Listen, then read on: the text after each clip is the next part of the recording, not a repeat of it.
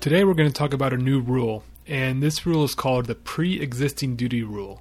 And this rule is basically a sub rule within the broader rule of consideration. And the basic gist of it is is that uh, if someone ever promises to do something or something or give something that they've already promised, then that's not going to count as consideration. Let's go through a couple examples to make this idea more concrete. So, first example let's say I owe you a $1,000.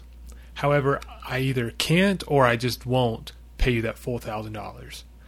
And so we talk about it a little bit and we negotiate and we agree that I'll just pay you $500. And then I pay it to you. And then right after that, you sue me in court for breach of contract for the remaining $500, even though we had just agreed that I would only pay you $500.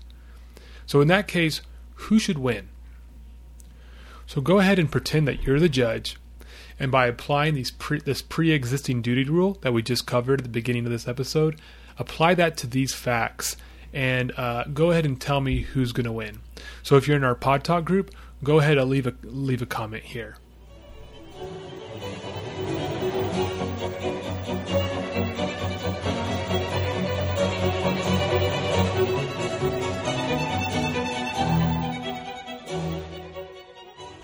Okay, let's talk about what the ruling should be here.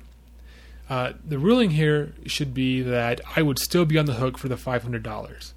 And the courts, if they use a pre existing duty rule, would, uh, yeah, enforce that original contract of me owing you $1,000. Okay, so I'm going to go through another example, and once I do that, we'll talk. A li- we'll give a little more analysis on uh, why that ruling plays out the way it does. Okay, so second example. Let's say I agree to paint your house for five thousand dollars, but when I actually show up at your house on the day of, I say mm, I'm actually going to need another thousand uh, dollars for a total of six thousand dollars to paint this house. And of course, you're not happy about it, but you just say, fine, whatever, just do it. I'll pay the $6,000. But then after I actually paint the house and do everything, you only pay me 5000 And so I'm like, what's go- what the heck? We agreed on $6,000. I want the extra th- I want that extra $1,000. And you say, forget it. I just, I'm pay you what, I'm going to pay you based on what we originally agreed upon. So then I try and sue you for breach of contract and try and get the judge to force you to give me that extra thousand dollars.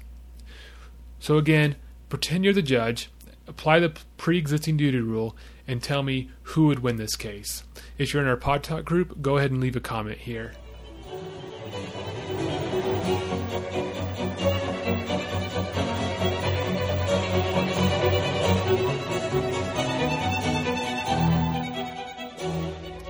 Okay, let's talk about what the ruling should be in this case.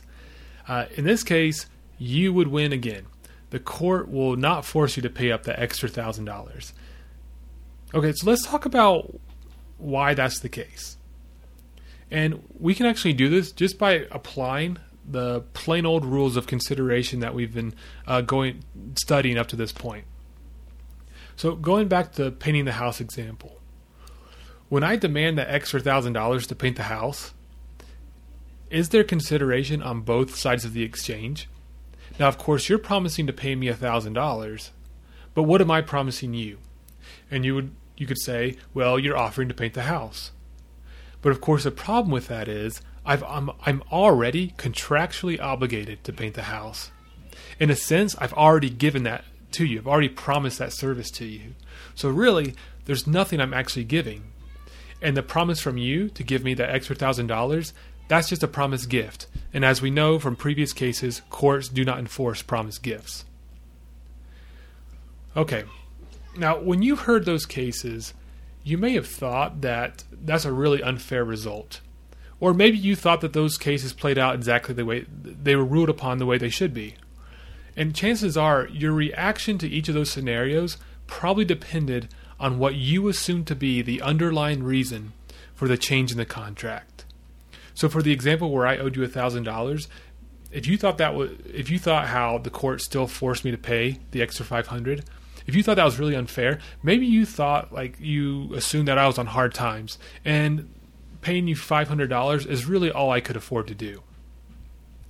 Or maybe in the painting the house example, maybe you thought that I was trying to take advantage of you at the last second and just trying to squeeze an extra thousand dollars out of you. And so, not forcing you to pay me that thousand dollars was totally fair. That was the way it should have been. So again, the, the the issue that dictates whether we think the pre-existing duty rule is fair or not usually comes down to the underlying reason why there's a need for that contract modification.